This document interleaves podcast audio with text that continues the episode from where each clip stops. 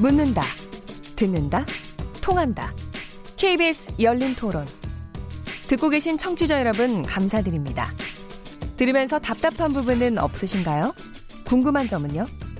그렇다면 함께 토론에 참여하시죠. 유료 문자 9730을 이용하시면 됩니다. 단문은 50원, 장문은 100원의 정보 이용료가 있습니다. 스마트폰 어플리케이션 KBS 모바일 콩을 통해서도 무료로 참여하실 수 있습니다. KBS 열린 토론은 언제나 열려 있습니다. 듣고 계신 KBS 열린 토론은 매일 밤 1시에 재방송됩니다. 원전 언젠가는 해야 된다고 생각을 해요. 후쿠시마의 일도 그렇고 눈에 안 보이는 물질이다 보니까 조금 우려되는 부분들이 있는 것 같아요. 그래서 지금 플랜 A, B, C 정도가 있다면 그거를 좀 속도를 내서 해봤으면 좋겠어요. 정말 에너지가 부족한 상황까지는 생각을 해놓고 염두에 두고 얘기하는 건 아닌 것 같아요. 전력이 어느 정도가 부족해지는지를 정보를 정확히 알려줘야죠. 전기료가 얼마든지 올라갈 수 있다는 것도 이렇게 좀 말을 해주면 그래도 체감이 올 거 아니에요. 우리나라는 자원도 부족하고 뭐 하니까 탈원전은 좀 이르지 않나. 만약에 하더라도 서서히 차근차근히 해는 게 낫지 않는가. 줄일 경우 대체 에너지를 자연적인 그런 적으로 다 한다는데 태양광은 한계가 있지 않나 생각해요. 그리고 외국에서 전기를 사온다는데 그건 국가 안보 차원에서 그건 할 수가 없지 않나. 원자력 자체가 되게 효율이 좋다고 들었어요. 큰 효과를 얻다 보니까 원전이 없으면 안 될 존재라고는 생각은 하지만 위험한 거잖아요. 그래서 그게 이제 노출이 되면은 인체에 일단 가장 크게 영향을 미치고 그렇기 때문에 더욱더 태양력이라든지 풍력이라든지 그런 것들을 조금 더 많이 설립을 해서 탈원전에 대해서 좀 더 빠르게 벗어날 수 있으면 좋겠다라고 생각을 했습니다. 네, KBS 열린 토론 오늘 탈원전에 관련된 여러 가지 이슈들에서 논의하고 있는데요. 청취자들 문자 주셨습니다. 몇 개 소개해 드리도록 하겠습니다. 정희진 문자 캐스터. 네, 안녕하십니까. 문자 캐스터 정의진입니다. KBS 열린 토론. 오늘 주제는 탈원전 논란, 쟁점과 과제는인데요. 청취자 여러분들이 보내주신 문자 소개해드리도록 하겠습니다. 네, 먼저 콩으로 성경 아이디 쓰시는 분. 원전, 재개해야 한다고 봅니다. 우리나라와 같은 지리적 입지에서는 현재로서는 가장 효율적인 에너지가 아닐까 싶습니다. 콩으로 정성환 아이디 쓰시는 분. 탈원전 정책은 원전을 무조건 배제하는 게 아니라 후쿠시마 원전 사고를 객관적으로 바라보자는 겁니다. 사실 우리나라에서도 혹시라도 모를 사고가 난다면 이건 사고가 아니라 재앙이 될 겁니다. 휴대폰 뒷번호 0014번 쓰시는 분. 세계 최고의 안정성과 최고의 기술 경쟁력을 갖고 있으며 해외 수출로 국가 경제에 많은 기여를 하고 있는 원전을 스스로 축소한다는 것은 자기 모순입니다. 향후 남북 관계가 좋아지면 우리의 전력이 매우 부족하게 될 것 같습니다. 라고 보내주셨고요. 콩으로 우쭈리 아이디 쓰시는 분.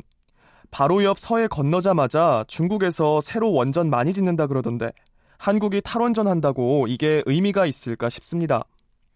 휴대폰 뒷번호 4914번 쓰시는 분. 탈원전 전면 수정이 시급합니다. 급격히 늘어나는 전력 수요량을 대비해야 합니다. 휴대폰 뒷번호 2467번 쓰시는 분. 경북대 전기과 한세경 교수라고 합니다. 열린 토론 듣다가 문자 보냅니다.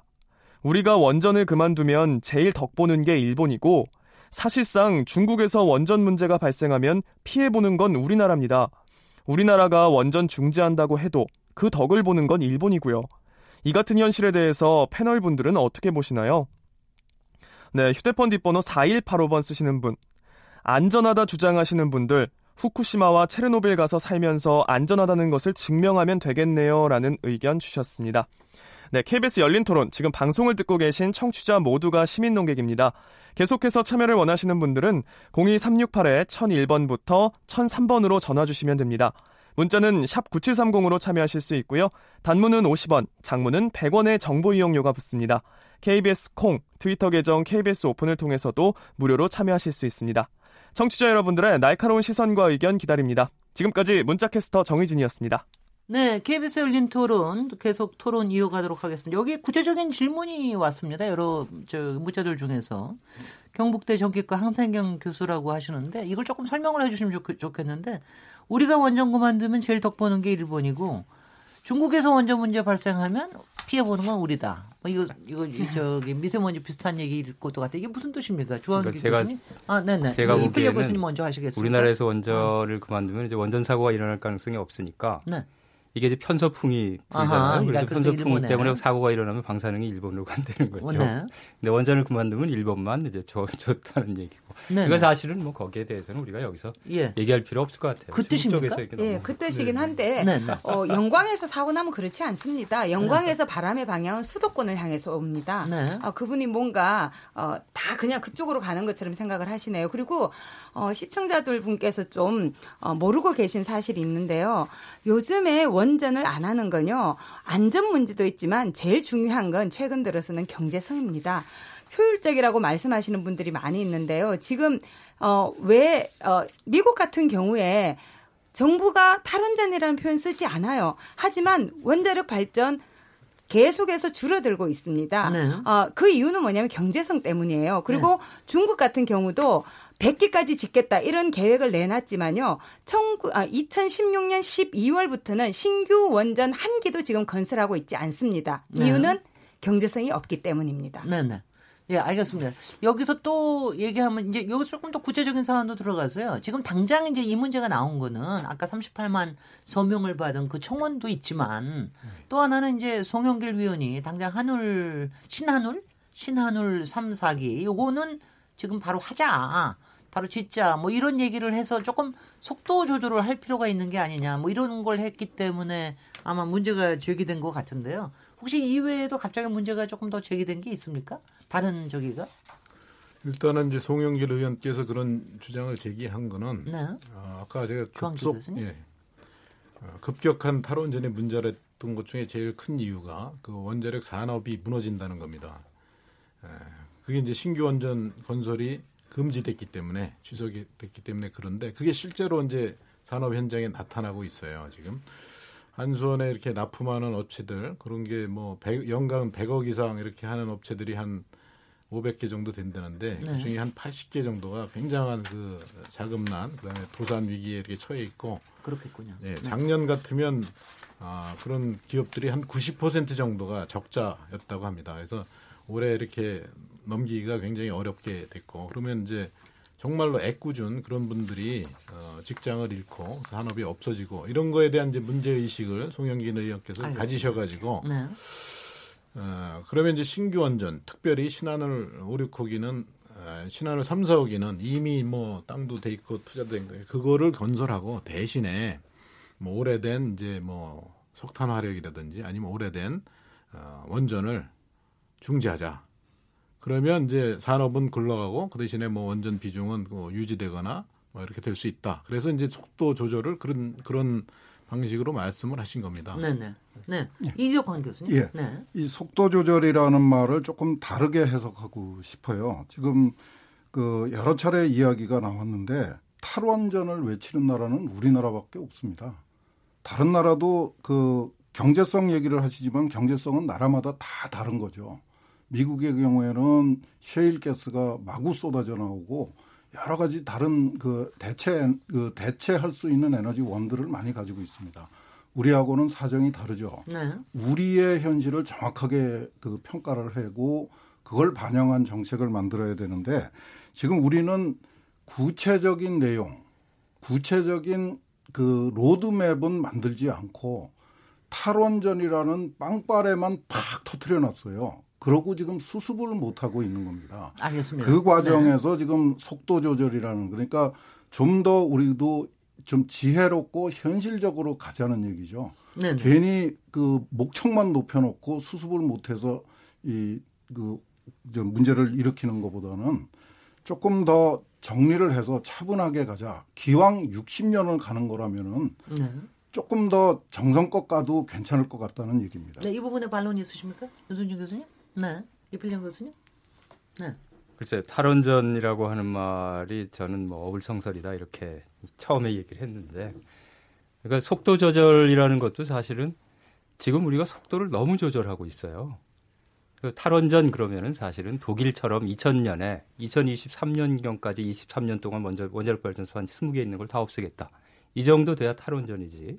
우리처럼 65년 후에 65년 후에 뭐 원자력 발전소를 다 없애겠다 이런 식으로 그 다음에 신고리 오리코기를 짓게 되면 2028년, 25년 되면 원자력 발전소가 더 늘어납니다. 용량. 네네.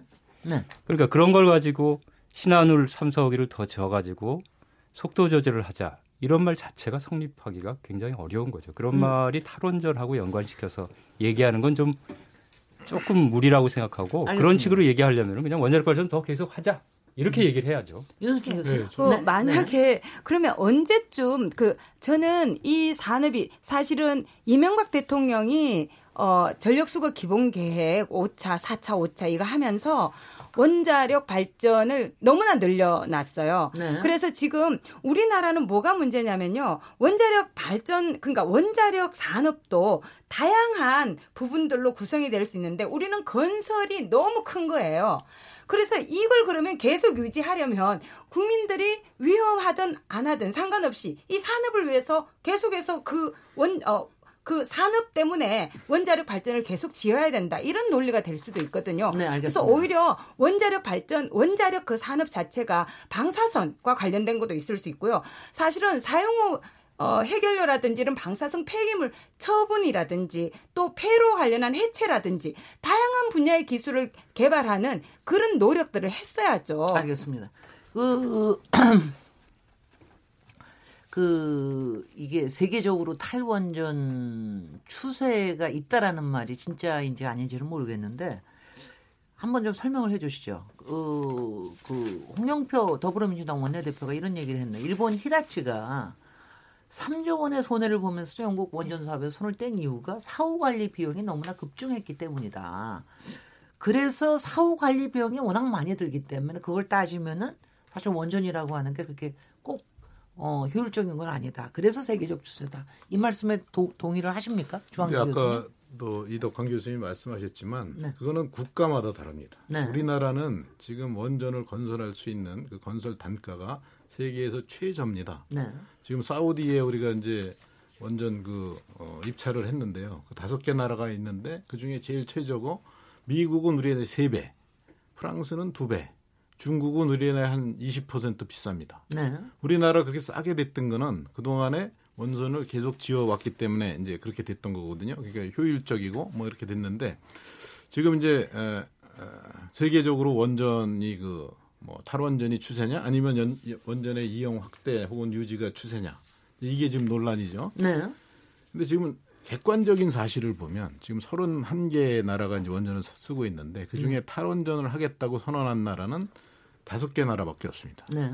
26개 나라는 계속 쓰고 그다음에 새로 짓고 있는 나라가 네 나라가 있고 네. 그다음에 앞으로 지을 나라가 여섯 나라가 있습니다. 다 합치면 36개 나라입니다. 예. 그럼 어떤 게 대세냐? 당연히 어, 어. 유지하고 계속 짓는 게 대세죠. 그다음에 이제 아까 저 이필령 교수께서는 뭐 서구 이런 나라에서는 원전을 안 짓는다 그랬는데 지금 중국과 인도에서는 엄청나게 짓고 있습니다. 네. 앞으로 어 예를 들어 10년 뒤 G2 국가가 계속 미국하고 어, 미국이 G, 어, 뭐, 뭐 미국이 앞서갈 수도 있겠죠. 하지만 인도와 중국의 그런 영향도 엄청 커집니다. 그리고 네. 중국에서 그렇게 원전을 확대하려고 아, 물론 재생 에너지도 확대하지만 원전도 더불어 확대합니다. 그 이유는 이제 그 일단 그 공기질 개선, 그다음에 저탄소화, 이산화탄소 그 네. 방출 억제. 이게 전, 전 세계적인 추세거든요. 그래서 재생 에너지를 확대하는 건 맞습니다. 저, 저 저탄소화를 위해서.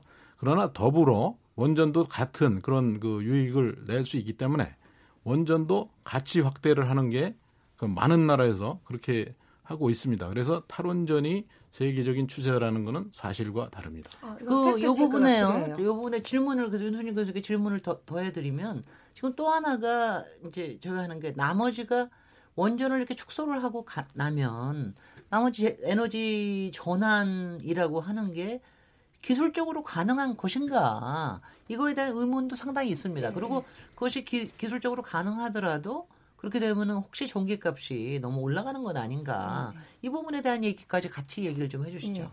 어, 지금 일단 팩트 체크를 좀 해야 되는데요. 네. 어, 지금 전 세계적으로 어, 원자로 수는 줄어들었어요. 네. 특히 후쿠시마 사고 이후에 가동이 되고 있지 않은 원자들이 많이 있고요. 그다음 특히 조금 늘어나는 것이 보이는 그런 효과. 그러니까 원자력 발전이 세계 그 전기 생산량에서 차지하는 비중이 지금 10.3%밖에 안 돼요. 네. 이건 과거에 2006년 정도에 17%까지 정점을 찍었다가 계속 떨어지고 있어요. 네네. 그리고 2016년에 약간 올라갔는데 그거는 중국 효과였어요. 네네. 중국을 빼고 나면 전 세계 원자력 발전에서 생산되는 전력 비중은 계속해서 떨어지고 있고요. 네. 지금 새롭게 투자되는 신규 발전 시설에 대한 투자 금액을 보면요.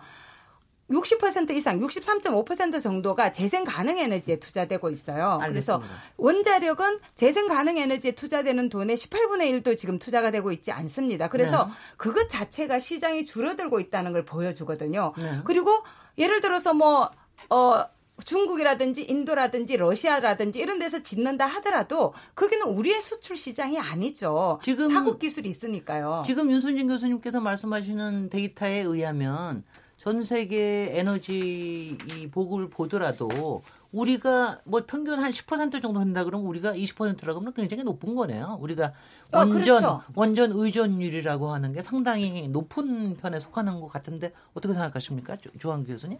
그 부분은? 예, 근데 선진국들을 보면 10%도 훨씬 높습니다. 네. OECD 뭐 국가 평균 보면 30%도 넘고요. 예. 근데 아까 네? 지금 이제 팩트 아니 이게 어. OECD. 그러니까 지금 세계 평균으로는 10%예요. 네네. 근데 이제 그 개발 국가들 OECD 국가로 보면 그게 이제 30%될 수가 있고요. 제가 아까 팩트 체크에서 원전 수가 줄어든다고 하셨는데 저는 그 날마다 세고 있는 사람입니다.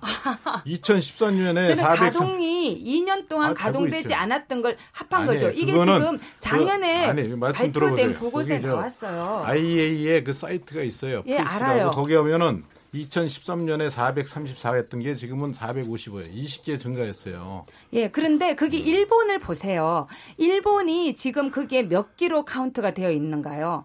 일본이 40기로 카운트가 되어 있는데요. 거기서 발생하는 전력량이 3%가 안 되는 걸로 나와 있어요. 그건 뭐냐면 가동하지 않고 있다는 거죠. 그만했으면 좋겠습니다. 우리가 있지도 않은 평균 국가를 따라가는 거 아니거든요. 우리의 절박한 에너지 현실이 있습니다. 아니요. 그게 아니라 그, 시장이 지금 늘어난다고 말씀하셨기 때문에 아, 시장이 아, 글쎄요, 늘어나는 글쎄요. 게 아니라는 걸 그, 말씀드리는 거예요. 그, 왜냐하면 원전을 하시는 분들이 수출에 대해서 너무나 많은 장밋빛 어, 꿈을 우리에게 주고 있기 때문에 어디에 어떻게 우리가 수출할 수 있느냐 아니, 그게 그러니까, 아니라는 걸 말씀드리는 거예요. 사우디아라비아 있죠. 사우디아라비아가 영국도 있고. 네. 아 그렇지 않습니다. 체코도 있고. 아니요. 그러면 영국에서 왜왜 일본의 도시바가 도시바가 네. 아 히다치가 네. 어 철수를 했겠습니까? 아니 이거 이거 아니 그거 가지고 얘기 얘기하지 마시고요. 왜냐하면 이제 어느 한쪽에서 예를 드는 어떤 나라가 이쪽에서는 또 그게 아닐 수 있는 거기 때문에 그거 가지고 하기보다는 근본적으로 이게 가능한 일인가. 그러니까 하면은 더 좋은 일이가 이거 가능한 일에 대한 아까 질문도 아, 조금 예, 얘기해 예, 주시죠. 예, 예, 그러니까 재생 에너지에 투자를 해서 우리가 지금 원하는 수준, 수준의 에너지 수급으로 전환한다는 것이 가능한 얘기로 보십니까? 어, 일단 세계는 지금 전기화 방향으로 가고 있어요. 네. 그래서 아마 지금 우리가 열로 사용하는 것도 앞으로는 전기로 많이 바뀔 텐데요. 재생 가능 에너지 같은 경우는 바로 이제 전기로 많이 바꿔 주거든요. 네. 그래서 그 기존의 원자력이라든지 뭐 석탄, 석유, 가스 이런 것이 가지는 열 손실 부분이 줄어드는 부분이 있을 수가 있어요. 근데 네. 중요한 건 뭐냐면요. 지금처럼 낭비가 있다거나 좀 비효율적인 이런 부분들을 좀 드러내면서 예를 들면은 어 건물 같은 경우에도 우리 지금 단열이 잘 안 된 것도 많잖아요. 그래서 그런 부분들 효율적인 어떤 단열과 어 다양한 효율 기술을 발전을 시키고요. 그래서 절대적인 에너지 소비량을 좀 줄여가면서 재생 가능 에너지를 늘려가는 것이 지금 전 음. 세계적인 방향이고 네. 바로 거기에 저는 기술 혁신의 블루 오션이 존재한다고 생각을 하고요. 네. 지금 이미 재생 가능 에너지 시장은 굉장히 빠른 속도로 커나가고 있어요. 네, 네. 우리가 지금 빨리 가는 게 아니고 뒤쫓아 가기에도 지금 굉장히 어, 뒷부분에 있는 그런 형편이거든요. 네네. 여기에서 이덕환 교수님. 예. 네네. 그 저는 그 이 통계 가지고 남이 어떻게 하고 있으니까 우리도 그렇게 해야 된다는 이야기에 아주 정말 그 답도 하기가 싫어요. 좀 그런 얘기 좀 그만했으면 좋겠고 이제 얘기가 이제 어, 다른 방향으로 넘어갔습니다. 그 원전이 얼마나 위험한가의 얘기도 사실은 제가 다시 한번 말씀을 드리지만 우리가 원전을 얼마나 그 안전하게 운영할 수 있는가 쪽으로 질문을 좀 바꿔서 얘기를 해야지 되는 거고요. 지금 그 원전의 문제를 이야기하면서 그 신재생의 그 뭐 신에너지 요새 이제 수소까지 나와갖고 신재생에 대한 투자를 누가 억지로 막고 있는 것처럼 얘기가 되고 있는데 그렇지 않습니다. 그 원전을 원전의 그 유용성이라든가 그 효, 효율성을 인정하는 측에서도 신재생 에너지의 투자에 대해서는 전혀 그 거부감을 보이지 않아요. 문제는 이 신재생 그, 그 특히 태양광 풍력의 기술이 우리가 가지고 있는 기술, 특히 우리가 가지고 있는 기술이 얼마나 완성되어 있고 현실적이냐 하는 거에 대한 깊은 고민이 필요한 거하고 그다음에 우리가 지금 목격하고 있다시피 이거를 과도하게 그 보급을 하는 과정에서 발생하는 문제들이 신재생의 장점을 그 그 뭐 그 전혀 엉망으로 만들 정도로 심각하다. 그러니까 그런 것들을 좀 속도 조절을 하면서 어 제대로 잘 검토해 가면서 가자고 주장을 하는 거지. 탈원전을 반대한다고 해가지고 신재생도 반대하는 것처럼 이렇게 얘기가 알겠습니다. 되면은 그거는 뭐 확실한 포인트신 예. 것 같습니다. 이필량 교수님. 간단하게 한 가지 사례만 말씀을 드리면 제가 2003년 4년에 태양광 발전소 3kW짜리 조그만 걸 설치를 했어요. 네. 거의 그때 이제 제가 시민단체를 했기 때문에 그분들 돈을 모아가지고 저도 돈을 내고 해서 설치를 했는데 그때 3천만 원이 들었습니다. 음, 요새는 700만 원. 엄청나게. 근데 지금 제가 설치하면 3kW. 네. 지금 이제 3kW는 작으니까 뭐 한 10kW 설치하는데 3kW 설치하면 300만 원 아, 이하에 300만 합니다. 원이에요? 네. 그러니까 그때 제가 제 힘으로 설치했기 때문에 3천만 원이고 더 음. 비쌌죠. 지금 3kW를 제가 제 힘으로 제가 물건 구입해 가지고 설치하면 300만 원도 안 들어요. 음. 250만 원 뭐 이 정도 드는데 그건 뭘 보여주냐? 10, 15년 정도 지나는 동안 태양광 발전의 설치 비용이 10분의 1 이하로 줄어들었다는 겁니다. 네. 앞으로 계속 줄어들 겁니다. 그렇겠죠. 예, 그거에 네. 대해서 좀 제가 말씀드릴게요. 예, 예. 조한 교수님. 예. 네.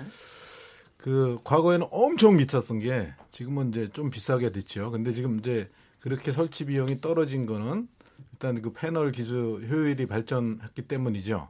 근데 이제 우리가 태양광 발전 시설을 건설할 때 들어가는 비용을 따져보면 그래서 패널이 차지하는 거는 한 30%밖에 안 됩니다. 땅값, 건설비, 뭐 이런 송전선비 이런 네. 것들이 있거든요. 네. 그런 것들은 기술 발전이 된다고 그래서 이렇게 음. 많이 안 떨어집니다. 3분의 30%에 해당되는 게 이제 떨어지는 거죠. 근데 그리고 잠깐만요. 전체를 잠깐만요. 얘기한 거예요. 네, 잠깐만요. 전체 건설 비용을. 아니 저, 그러면 교수님 얘기 끝내고 네. 나서 듣겠습니다. 근데 지금도 지금도 태양광의 그 발전 단가 이걸 비교를 하면은 지금 한 200원, 뭐 180원, 200원 이렇게 되죠. 거기에 대부분을 이제 그 보조금으로 이렇게 지급을 합니다. 네. 그 이제 사실은 어 독일과 중국에서 이렇게 태양광이 확대될 수 있었던 이유 중에 하나가 그런 이제 보조금이었거든요. 근데 이제 경제성이 문제가 되니까 중국에서 이제 보조금을 폐지하기 시작했고 그래서 이제 어, 그 시설 용량 증대가 확 줄어들었고 독일은 이미 이제 태양광이 거의 포화된 그런 상태로 갔습니다. 그러니까 이 태양광이나 풍력이 계속 발전을 하는 건 좋은데 그러려면 이제 기술 개발하고 그럴 때까지 그 아직까지 비싼 그런 걸 보상을 해주기 위해서 보조금을 지급을 해야 되거든요. 네. 그걸 할 수 있는 방법이 지금 아주 싼 원자력을 해서 그 거기서 남는 걸로 이 재생에너지가 아, 더 발전하는데 그런 도움을 줄 수 있는 그런 방법이 있을 수가 있는 겁니다. 그래서 네네. 재생에너지가 원전에 예? 적이 되는 게 절대로 아닙니다. 알겠습니다. 그리고 재생에너지 네. 확대하고 네. 원전에 증가하고는 같이 갈 수도 있어요. 네, 이쪽에 이제 원전을 찬성하시는 포인트가 원전과 재생에너지가 같이 갈 수 있다. 뭐 이걸 가지고 계속 주장을 하시는데 두 분 다 그걸 주장을 하시는데요. 윤순인 교수님. 어, 그게 일정 수준까지는 같이 갈 수 있을 수도 있는데요. 제가 알기로는 일정 수준을 지나면 같이 가기가 어렵습니다. 그 왜냐하면 일정 수준이라는 게 뭡니까? 원, 그러니까 국가에 따라 다르겠지만요. 원자력 발전은 한번 이게 핵 분열을 통해서 그 원자 안에 있는 핵을 중성자로 때려서 열 에너지를 얻어서 그걸로 이제 전기를 발생시켜서 우리가 발전을 하는 건데요. 네. 한번 가동을 시작하게 되면 대량의 전기가 계속해서 생산이 돼요. 네. 뭐 시간에 상관없이 계속해서. 네네, 네, 그런데 우리의 음. 수요는 음. 시간에 따라서 굉장히 유동적이거든요. 음. 그래서 오히려 이렇게 한꺼번에 계속해서 동일한 양을 계속 공급하다 보면은 수요 관리 이런 게 들어가기가 굉장히 힘들고요. 음. 오히려 재생 가능 에너지 같은 경우에 해가 많이 있을 때 낮에 이렇게 많이 발생을 하게 되면 오히려 송배전선에 부하가 걸려서 이거를 집어넣는 게 어렵게 되는 상황이 발생을 해요. 그 그리드라고 표현한 전선망에. 네네. 그래서 일본 같은 경우에 오히려 원자력 발전을 재가동하면서 어, 절, 우리나라의 전력 매입법처럼 그게 전력 매치되더라는 게 있어서 태양광을 사줬었는데요. 그 태양광을 집어넣지 말라고 명령을 내리기까지 했어요. 그래서 아, 그러니까 이제 원자력 중심으로 해가지고 기본 인프라 그리드를 깔면 예, 예. 여기에 재생에너지에서 발생되는 전기가 여기에 들어가기가 힘들다는 그런 거죠. 경우들이 생겨날 수 있는데 그리고 아까 아, 제가 말씀이 들끝났어요. 네. 그리고 아까 어 재생 가능 에너지가 태양광 같은 경우에 뭐 송배전 그런 비용을 말씀하셨는데 그게 왜 재생 가능 에너지에만 송배전 비용이 들어갑니까? 원자력 발전이야말로 이거는 대규모의 전력을 생산하기 때문에 굉장히 그 어, 그 소비지로 그게 아, 위험하기 때문에 네네. 굉장히 멀리 떨어진 뭐 송전탑 때문에 굉장히, 굉장히 저기도. 많죠. 그리고 네. 아까 또 그 이덕환 교수님께서 위험 자체가 아니라 얼마나 안전하게 운영할 수 있는가 그게 문제라고 그게 문제죠. 일본에서 난 후쿠시마 사고가 우리에게 준 가장 큰 교훈이 뭐냐면요. 일본은 세계 어떤 나라보다도 원전을 안전하게 관리하는 국가로 정평이 나 있었고요. 네. 기술이 발전한 산업 선진국이었어요. 네. 그래서 거기에서 사고가 났을 때 독일 같은 나라에서 더 놀랐어요. 이유는 원자력 발전 기술은 더 이상 인간이 통제할 수 있는 게 아니구나. 우리가 상상하지 못하는 이유로 자연재난이든 인간의 실수든 그렇게 발생하고 발생할 수 있기 때문에 인간이 이것을 안전하게 운영할 수 있다는 것은 자만일 수 있다는 거죠. 알겠습니다. 또 다시 위험으로 넘어갔는데요. 네, 그건 아니고요. 제가 제가 제가, 제가 질문을 좀 드리면은 아마 저기 솔직히는 이게 상당히 기술적인 문제고 좀 거시적인 문제이기 때문에 일반 청취자들도 청취자들은 아마 이거에 관심이 가장 크실 거예요. 그러면 어느 생산 체제이든 간에 이게 값이 어떻게 되는 거냐. 그렇죠. 네. 그렇죠. 도대체 지금 값이 어떻게 되는 거냐. 그러니까 지금 이제 원자력으로 하면 더 싼 거 아니에요. 왜냐하면 지금 당장 아, 왜냐하면 그 독일 같은 경우에도 실제로 원자력을 계속 축소를 하면서 전기값이 올라갔다는 얘기는 신문에도 나왔거든요. 네. 그러니까 바로 그 문제가 있습니다. 여기서 네. 이제 조한 교수님. 네. 네. 그래서 지금 이제 아까 그 원자력 발전의 출력 변동 조절성이 안 좋다 하셨는데 네, 네. 그게 사실은 대표적으로 문제가 되는 게 태양광이나 풍력 같은 재생에너지입니다. 이건 햇빛이 있어야지 나오고 밤엔 안 나오잖아요. 그래서 시설을 많이 해놓을 수 있어요. 근데 많이 그러면 이제 낮에 나오는 거를 밤에 쓰려면 저장을 해야 되잖아요. 기술이 네. 필요하죠. 이상적으로는 가능해요. 네. 이제 에너지 저장 장치를 쓰면은 네. 뭐 리튬 배터리라는 거 있는데 거기서 이제 어, 다 낮에 저장해 놓고 밤에 쓰면 되죠. 네. 근데 문제는 말씀하신 대로 돈입니다. 그게 네. 얼마나 비싼 거냐. 네. 그래서 이걸 우리가 이제 우리가 한 건 아니지만 MIT 어떤 사람이 했어요. 우리나라에서 50%를 풍력으로 하고 50%로 태양광으로 전적으로 재생 에너지로 해서 우리나라 전력을 공급한다 하면은 이제 얼마나 시설이 있어야 될 거고 뭐 이렇게 했어요. 네. 했을 때 이제 그 에너지 저장 장치 거기 들어가는 비용이 얼마나 되나 그걸 추정을 해봤더니 그게 어, 어, 100 어, 어, 750조입니다. 750조. 우리나라의 그 하루 사, 어, 사용되는 전력을 내일 이제 만약에 비 온다 생각하면 하루 거를 저장을 해야 되잖아요. 거기 들어가는 그 비용이 750조예요. 그러니까 그게 음. 어, 우리나라 하루 어, 음. 필요한 아, 전력 나오니까 또 이제 예. 숫자 750조라는 엄청난 거예요. 숫자 없는 말씀을 드리겠습니다. 네네. 아까 저기 원전이 신, 그 태양광 풍력을 그 풍력의 활용을 거, 그 장애 활용의 장애 요인으로 어, 작동하는 경우를 예를 들으셨어요. 네. 어, 그 무슨 말씀인가 하면은 원자력의 비중이 충분히 클 경우에 그때 이제 그 다른 그 전원의 그 활용에 약간의 문제가 생긴다는 말씀을 하신 겁니다. 예. 그래서 이제 뭐 원전을 줄여야 된다는 말씀이신 것 같은데 반대 그 상황도 벌어집니다. 네. 태양광 풍력이 과도한 비중을 차지할 적에 네. 이미 캘리포니아 그 일본 뭐 독일 이런 데가 다 경험하고 있는 겁니다. 음흠. 태양광 풍력이 그 비중이 높았을 적에도 이 그리드 관리에 굉장한 기술적인 어려움이 있습니다. 네. 그 깊이 안 들어가겠습니다. 네. 어, 문제는 그 아까 저기 원전의 경우에는 대량의 전기를 생산하기 때문에 대규모의 송전선로가 필요하다고 말씀을 하셨는데 네네. 태양광 풍력의 경우에는 소량의 전기를 생산하는 대신에 거미줄 같은 그 네네. 송전망이 필요해요. 네네. 어, 지금 정부가 계획하고 있는 것로 보면은 2030년이 되면은 태양광 풍력 발전소가 2만 개가 넘게 됩니다. 네. 참고로 지금은 한전이 한 200개 정도의 발전소를 관리를 합니다. 근데 200개 정도의 발전소를 관리하는 기술하고 2만 개의 그 분산형 초소형 그 네. 발전소를 관리하는 기술이 갖출 수가 없겠죠. 그 네. 안전하게 관리할 수 있는가 어떤, 효율적으로 어떤 우려를 가지고 계신지는 예, 뭐 그, 그, 그 문제도 네. 대형 송전선로를 건설하는 것만큼이나 건설해서 네. 운영하는 것만큼이나 심각한 과제입니다. 지금 보니까는 또 이게 기술 간의 서로 간의 호환성 문제도 굉장히 앞으로 큰 그렇죠. 문제가 되겠군요. 예, 예 이필력 교수님. 네. 그러니까 지금 그 재생 가능 에너지로 우리가 필요한 전기를 충당할 수 있느냐 네. 이 문제에서 시작해서 굉장히 기술적인 문제로 들어갔는데요.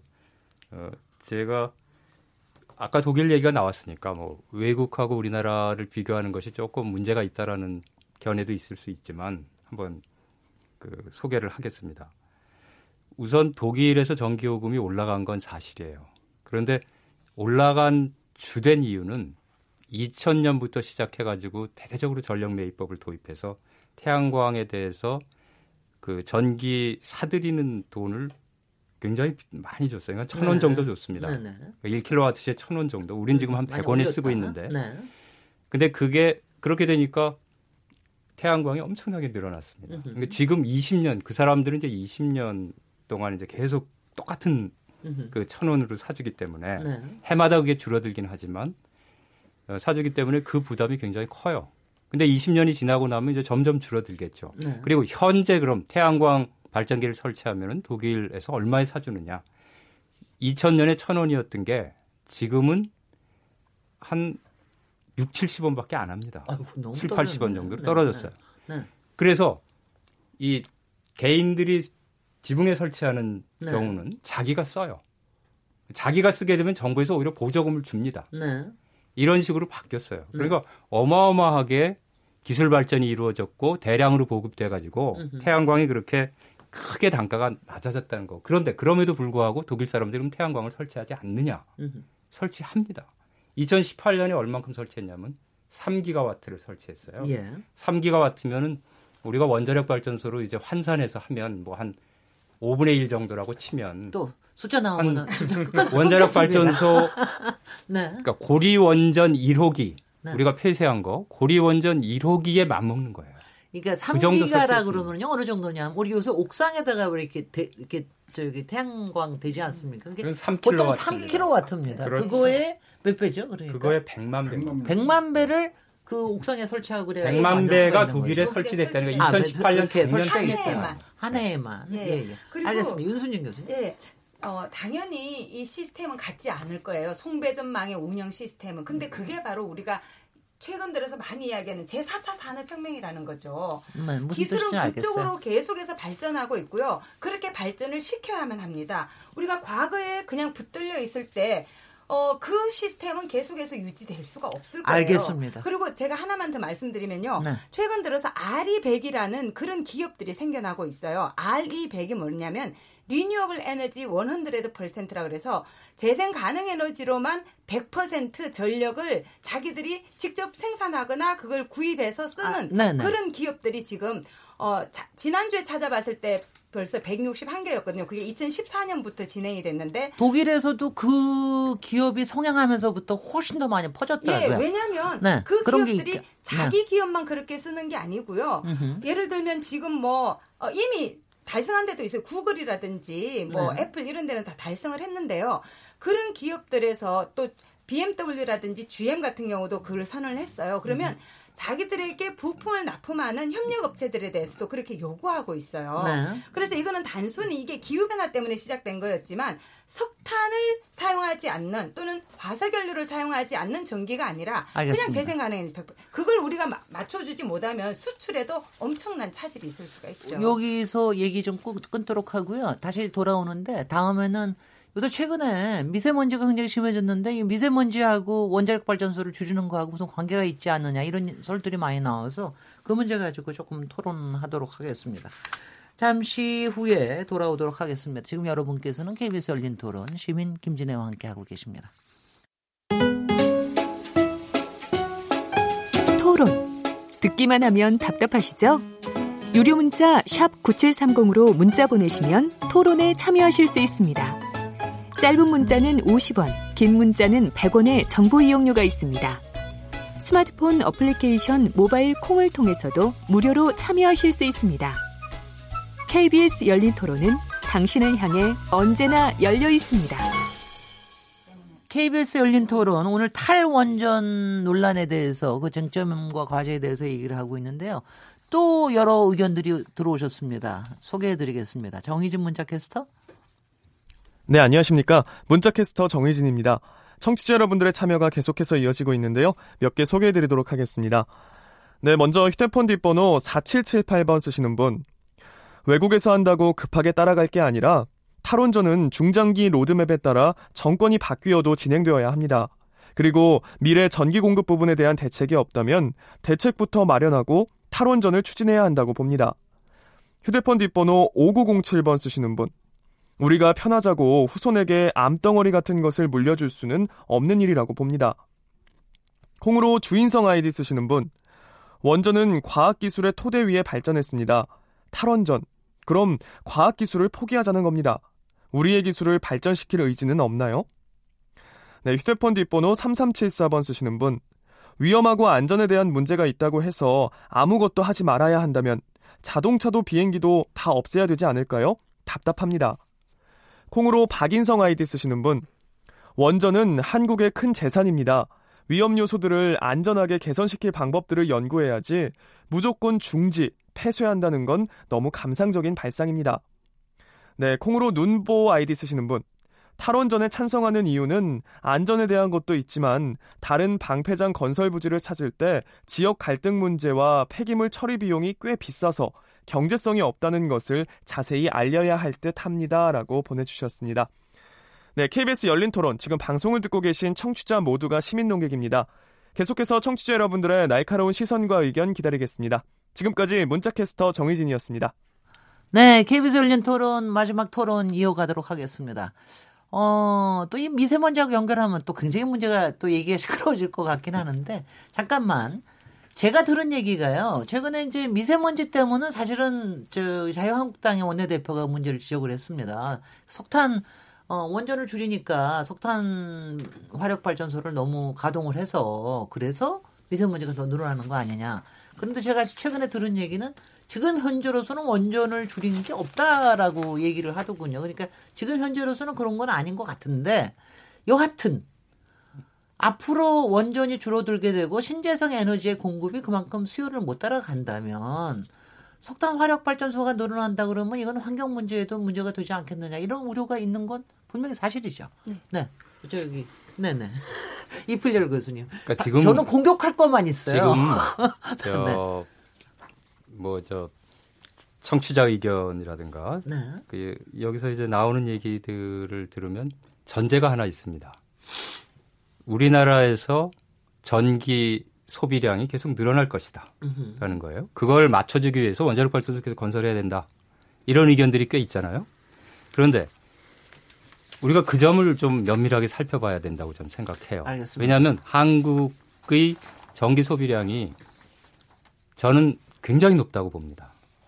이걸 이제 뭐 외국하고 또 비교를 하겠는데 제조업 이 상당히 강한 국가, 한국이 제조업이 굉장히 강하죠. 그래서 에너지 소비가 많은 건 사실이에요. 그리고 많이 필요합니다. 그런데 그렇다고 하더라도 제가 다른 나라하고 비교할 때 제조업이 강한 OECD 국가 중에서 이제 몇 나라를 고른다면은 일본하고 독일을 고를 수가 있어요. 네. 미국도 좀 있죠. 그런데 이 세 나라를 비교를 해보면 독일의 경우가 1인당 전기 소비량이 7,000kW 정도 돼요. 네. 일본이 한 7,500 정도 됩니다. 한국은 11,000입니다. 네. 그러면 독일하고 비교할 때는 거의 뭐 150% 이상. 네. 뭐 조금 있으면 두 배 가까이 될 거예요. 음흠. 일본하고 비교해도 뭐 150% 정도. 예, 되죠. 그러니까 우리가 그걸 전제로 깔고 그런데도 불구하고 앞으로도 계속 전기 소비가 증가할 음, 것이다. 알겠습니다. 이렇게 생각하고 접근하면은 원자력 발전을 할 수밖에 없어요. 네. 그걸 재생가능 에너지로 충당을 못 합니다. 네네. 그러니까 저는 그렇게 생각을 해요. 한 생산성을 좀 올리면 에너지 그러니까 우리가 지금 소비 올리면. 수준도 대단히 높은데 이걸 줄이지 않으면 재생가능 에너지 가지고 예. 충당이 굉장히 어렵다. 이동환 그, 교수님. 네. 그 우리의 에너지 소비 패턴을 들여다보면 참 안타까운 부분이 굉장히 많습니다. 우선 그 개인 수준에서도 낭비 요소가 굉장히 많죠. 그 가정에서도 그렇고 뭐 사무실에서도 그렇고 어 절약해야 되는 부분 우리가 낭비하지 말아야 될 부분이 굉장히 많은 게 사실이고 어 산업 구조도 우리가 에너지 다소비 구조로 만들어져 있는 것도 사실입니다. 그래서 네. 그 부분을 어 합리적으로 줄여야 되는 노력은 이 탈원전 논쟁하고 상관없이 우리가 지속적으로 노력해야 될 부분입니다. 근데 현실은 어떤가 하면은 어, 지금 말씀하신 것처럼 우리가 전기를 너무 많이 쓰고 있다는 자책에서부터 시작을 해서 소비가 줄어들 거라고 시작을 했던 게 어, 2017년 12월 달에 내놨던 8차 전력 수급 기본 계획이에요. 네. 그래서 2030년까지 우리의 전력 수, 소비가 11% 줄어들 거라고 어, 상정을 하고 8차 수급 계획을 했는데 네. 발표하고 한 달도 채 지나지 않아서 그, 그 8차 수급 계획이 완전히 그 공허하게 돼 버렸습니다. 네, 더 늘어났어요? 3, 3기가와트가 늘어났고요. 네. 작년 어, 7월 달에는 무려 12기가와트가 늘어나 버렸어요. 음. 사상 최고의 그 소비 양을 기록을 했습니다. 네. 그러니까 어 지금 우리가 낭비적인 요소를 줄여야 된다는 그 당위적인 주장하고 우리 현 우리 눈앞에 있는 현실하고가 지금 잘 안 맞는 겁니다. 네. 그러니까 우선 그것도 같이 수용을 해줘야 된다는 거고. 네. 어, 그런 면에서 지금 예, 그 3차 에너지 수급 계획 그 에너지 기본 계획이라는 것도 문제가 있는 것 같은데 8차 수급 계획에서는 이 숫자를 꺼내기 위해서 우리의 GDP 전망을 아주 낮게 봤어요. 알겠습니다. 그랬더니 진짜 그렇게 돼버렸습니다. 알겠습니다. 네. 이 3차 에너지 기본 계획 논의를 번, 너무 번지지 마시고요. 예. 거기까지 하시고 예예. 예. 주황기 교수님. 지금 네. 원래 주제가 미세먼지였었죠. 예, 예. 네. 미세먼지로 우리나라 이제 미세먼지 농도가 높은데 그것 때문에 우리나라 사람들의 평균 기대 수명이 한 반년 정도 줄어든다 합니다. 네. 네, 그래서 조기 사망이 연간 12,000명 이렇게 발생한대요. 이게 미세먼지가 심각한 문제죠. 근데 미세먼지에 이제 기여하는 그 오염원을 보면 물론 이제 화력 발전소가 있는데 우리가 아는 것보다는 훨씬 적어요. 뭐 3.7% 이렇게 돼 있는데. 네. 근데 그건 이제 평균에서 본 거고 예를 들면 이제 우리가 도시 근처에 뭐 LNG 뭐 복합 화력 이런 거 있잖아요. 네. 그런 것들은 가까운 데서 이렇게 가동을 하기 때문에 거기서 나오는 뭐 초미세먼지 이런 거는 또 영향력이 클 수도 있어요. 네. 이렇게 평균적으로 보는 거는 좀 문제가 있을 수 있는데 네. 결과 그래도 이제 일반적으로 얘기할 수 있는 거는 화력 발전이 증가하게 되면 그게 석탄이든 아니면 LNG든 당연히 미세먼지가 늘고 그 다음에 또 뭐 온실가스도 늘고 그렇습니다. 네. 그리고 특별히 이제 그 재생에너지를 이제 확대하는 건 좋은데 그건 이제 문제가 그 변동성이거든요. 네. 그래서 이제 출력이 높을 때는 저장을 해야 되고 없을 때는 이제 다른 LNG 발전소 같은 걸 가동을 해야 되는데 네. LNG 발전소가 그렇게 껐다가 켰다 이렇게 하게 되면 그 거기서 나오는 그 이제 계속 이제 뜨거운 상태로 있으면 효율이 좋은데 네. 껐다가 켰다 이렇게 하게 되면 효율이 떨어져 가지고 나오는 어, 이산화탄소라든지 미세먼지 발생량이 늘어난다는 그런 문제가 있습니다. 그런 네. 관점에서 원자력 발전이 원자력 발전은 이제 그런 미세먼지나 어, 온실가스 발생이 거의 없다고 할 수가 있거든요. 그래서 우리나라 환경을 위해서 대기 환경을 위해서라도 원자력 발전을 앞으로도 계속 쓰는 게 맞다 이렇게 이제 말씀을 드리는 겁니다. 예 예. 윤순정 교수님. 예. 어 물론 원자력 발전 같은 경우는 뭔가를 태워서 이렇게 석탄, 석유, 가스 이런 건 태워서 우리가 에너지를 얻기 때문에 대기오염 물질이 발생을 하거든요. 네. 어, 물론 가스는 상대적으로 적게 나오죠. 근데 네. 어 거기서 다시 위험의 문제로 환원이 회귀가 될 수 있는데요.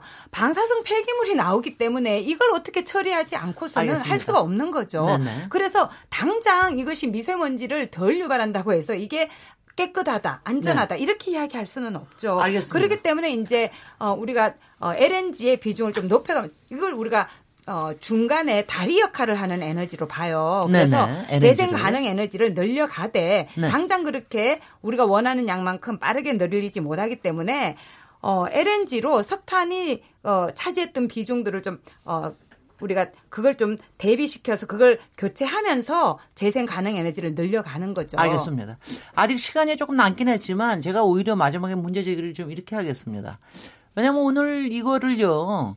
아주 근본적인 것부터 이렇게 토론하기 시작하고 또 특별 특정한 산업의 또 여러 가지 애로 사항까지 이렇게 넣어서 얘기를 하면 굉장히 이제 이게 얘기가 힘이 들어져서 제가 좀 이렇게 좀 여러분들이 이렇게 제안을 해주시면 어떨까요? 그러니까 이게 탈원전이라는 말도 빼겠습니다. 그러니까, 그러니까 에너지의 전환 단계에서 지금 뭐 우리가 여러 가지가 전환하는 중이니까는요.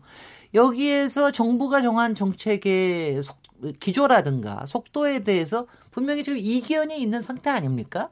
그러니까 이런 이런 이견이 있는 상태에서 지금 한 달 뒤면 어, 정부가 뭔가 발표한다고 그러긴 하는데 여기에서 조금 더 왜냐하면 사실 이런 부분에 대해서는 가능하면 공감대가 상당히 형성된 상태에서 해야 국민 호응도 높을 거 아니겠습니까? 그러니까 여기 계신 분들이 다 책임이 있으신 거니까 그, 그, 그 부분에 대해서는 어 정부와 또 뭐 민간에서 또 아니면 뭐 저기 여러 부분에서 어떤 식으로 자료를 공유하고 어떤 식으로 목표를 공유하고 공유하고 어떤 식으로 논의를 가져가야 되는 게 좋을지 이 부분에 대해서 지금 얘기를 좀 해주시면 어떻습니까? 이 부분에 대해서 제가 주한규 교수님께 먼저 얘기 드리겠습니다. 네, 그, 충분하게 하십시오. 네. 네. 네. 저는 에너지 전환 네. 좋다고 생각합니다. 근데 전환을 원자력에서 재생에너지로 가는 게 아니고 화석에서 재생에너지로 네. 가는 것도 방법이거든요. 그것도 에너지 전환입니다. 지금 화석 에너지가 미세먼지나 온실가스를 많이 유발하니까 지속 가능한 세계를 구현하는데 문제가 되니까 화석에서 어, 재생에너지를 늘려가는 것을 찬성을 합니다. 그런데 그 어, 지금 우리가 위험 얘기를 했는데 네. 그 위험이 이제 미세먼지나 온실가스 이건 아주 즉시적인 거거든요. 미세먼지는 지금 영향을 미치고 12,000명이 조기 사망을 하고 어, 반년이 수명 단층이 되고 지금 사용하길 이런 문제는 이제 만약에 있을 수도 모르는 뭐 몇백 년 뒤의 문제고 뭐 네. 어떤 게 더 중요하냐. 또 기후 변화 대처도 사실 시간이 많이 남지 않았습니다. 네. 20년 정도밖에 안 남았어요. 그래서 그런 환경을 생각한다면 화석 에너지를 줄이는 게 맞습니다. 그리고 원전은 이제 그 환경에 대한 유익이 있으니까 그걸 해 나가야 되는데 분명히 원전이 그런 유익이 있거든요. 근데 그런 유익에 대해서는 지금 에너지 전환 정책을 결정하는 그런 어, 당사자들께서 전혀 고려를 안, 하지 않고 한쪽 지금 저쪽에 계시는 분들의 의견만을 듣고서 공약이 결정이 됐고 그 공약이 바로 정책으로 이렇게 정책화된 겁니다.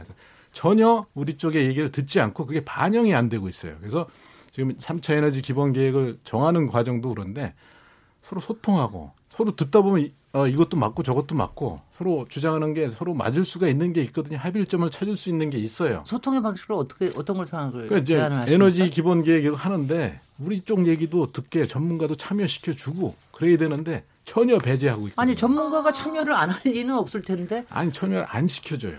어느 개인만 참여 아니, 아니. 본인이 안 들어가셔서 그러시는 건 아니에요. 아니요. 공청회와 토론회도 있었는데 왜 거기 오시게 그러셨어요? 예, 예, 알겠습니다. 그래서 네, 네. 전문인 네, 네. 참여할 수 있는 그런 소통 채널이 아니, 있어야 뭐, 왜냐하면 된다. 저도 그런 소외감을 느껴본 적이 있었기 때문에 네. 무슨 얘기인지 제가 충분히 네. 압니다. 그래서 그, 런 점에서 조금 더 소통의 채널이나 이런 걸 많이 만들고 하는 건 분명히 필요할 테고 윤석열 예. 교수님 어떻게 생각하십니까? 어, 근데 어, 어, 제가 지금 사실은 한국에너지정보문화재단 비상근입니다. 이사장으로 있는데요. 거기에서 제3차 에너지 기본 계획이 초안이 나왔을 때 그걸로 일종의 그, 어, 공론을 공감대를 얻기 위해서 어, 수요와 관련해서 또 재생 가능 에너지 확대와 관련해서 또 어, 다양한 그 주제로 세 차례 이상 지금 국민 토론회를 했었어요. 그리고 그것은 어, 페이스북이라든지 또 온라인으로도 이게 다 어, 링크가 돼 있어서 네. 누구든지 참여할 수 있었는데 거기에 왜 참여를 안 네, 하셨는지 모르겠네요. 있는 전문가는 안 부르는데요. 아유 네네. 그렇지 않습니다. 음. 네. 그거는 사실이 아니고요. 아니, 그리고 제가 그리고 제가 말씀드리고 싶은 건 아까 핵 폐기물은 몇백 년 뒤의 일이니까 지금 당장 중요한 어, 그걸 생각해야 된다고 말씀하셨지만 네. 어, 사실 우리나라의 지금 사용 해결료를 손해 저장이라 그래서 원자력 발전소 안에 지금 어, 습식 수조에 넣든지 아니면 월성 같은 경우에는 건식 캐스크에 네. 이렇게 넣어둔 상태인데요. 2021년부터 지금 포화되기 시작을 합니다. 그래서 이게 지금 먼 미래의 일이 아니고요. 너무나 임박한 일입니다. 그래서 네. 이 문제에 대해서 우리가 해답을 주지 않는 한 지금 나온 것도 처리하지 못하면서 계속해서 더 발전소를 지어서 핵폐기물을 계속해서 만들어낸다? 저는 너무 무책임하다고 생각을 합니다. 네. 예. 그, 그거는 얘기하시고 그 어떻게 하면 아, 조금 더 소통의 채널과 그다음에 여기에 공감대를 넓히는 아, 방식에 대해서 제가 볼 때는 어, 온라인이라든지 이런 게 굉장히 지금도 이게 지금 하나의 방법이기도 한데요. 네. 이런 방식으로 계속해서 제안하실 수 있죠. 사실은 원자력 발전에 대해서는요. 어, 이명박 정부에서 어, 전력 수급 기본계 그때 에, 오차였나요? 51%까지 늘리는 걸로 계획을 잡았어요, 원자력을. 그러면서 그때 너무나 일방적으로 지금 원자력 발전, 어, 소 수를 늘려왔거든요. 그래서 그 부작용이 지금 저는 네, 나타난 거라고 생각을 하고 있어요. 알겠습니다. 예, 예. 이덕환 교수님. 어, 저는 그 말씀드리기 전에 우선 에너지 전환이라는 말은 굉장히 좋습니다. 네. 어, 우리가 에너지 전환을 반대할 이유도 없고 어, 에너지 전환이 사실은 새로운 것도 아닙니다. 1950년대부터 시작해서 그럼요. 우리는 계속해서 에너지 네. 전환을 해왔고 네. 그냥 그 연장선에서 앞으로도 계속 해나가야 되는 우리의 굉장히 중요한 과제입니다. 네. 어, 그런 점을 그 좀 강조드리고 싶고 그 지금 이 시점에서 우리가 어떤 에너지 선, 어, 전환을 선택해야 되느냐에 대한 어, 사회적 합의가 필요한 거고요. 그 안전성, 위험성에 대한 이야기는 이제 조금 그 좀 낮췄으면 좋겠어요. 서로 상대방 거를 그 비난하고 그 손가락질을 하는 거거든요. 팩트는 이겁니다. 지금 그 원전의 문제가 굉장히 많은데 어, 대통령께서 지난 40년 동안 안전하게 운전해 왔다 하는 거를 인정을 했고요. 핵 폐기물에 대해서 어, 지난 40년 동안 우리가 사회적 합의를 못하는 바람에 지금 시, 현실적인 대응을 하나도 못한 채로 40년을 지내왔습니다. 네. 그런데 어, 그 그러는 과정에서 우리가 그 참 아쉬운 부분이 많이 있었던 거를 전제로 그럼에도 불구하고 아무 문제가 안 생겼어요. 그러니까 그래서 제가 뭐 핵폐기물이 안전하다고 주장하는 게 아니라 그 핵폐기물의 위험성에 대해서 과도하게 부풀리지 말아줬으면 좋겠다는 말씀을 드리고 네. 어, 마지막으로 아까 말씀하신 소통의 방법에 대해서는 제가 계속 말씀을 드리는데 우리의 논점을 좀 바꾸어서 우리가 어느 어, 에너지 관련 기술은 어느 것도 완벽하지 않습니다. 재생에너지도 완벽하지 않고요.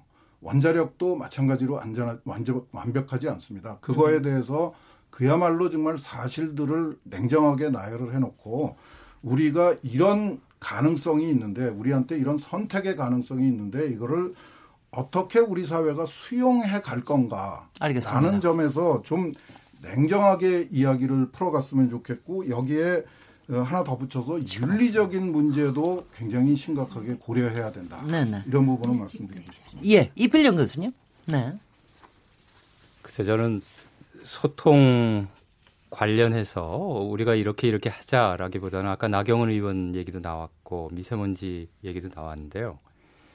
어, 고로 관련해서 세 사람을 좀 소개를 해볼까 해요. 한 사람은 영국의 제임스 러블록이라는 사람이고 또 한 사람은 일본의 히로세 다카시고 또 마지막 사람은 미국의 제임스 헨슨입니다.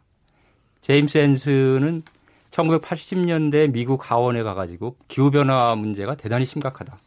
이거 해결하지 않으면 인류가 어떻게 될지 모른다. 이런 식으로 경고를 했던 사람인데 이 사람은 지금 70이 넘어서까지도 계속 연구를 하고 발표하고 경고를 하면서 특이한 점은 원자력 발전을 대대적으로 늘려야 된다라고 네. 주장하고 있는 거예요. 네. 이 사람의 관심의 중심은 기후 변화로 인해서 인류가 어떻게 될지 모른다 이겁니다. 근데 이산화탄소를 내뿜지 않는 원자력 발전소 이게 그걸 해결해 줄 수 있다라고 생각하기 때문이에요.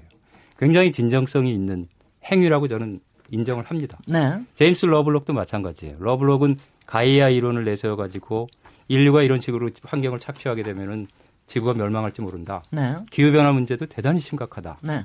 그래서 이 사람이 얘기한 게 뭐 원자력 발전소를 2,000개 이상 건설해야 된다. 이렇게 주장을 합니다. 네.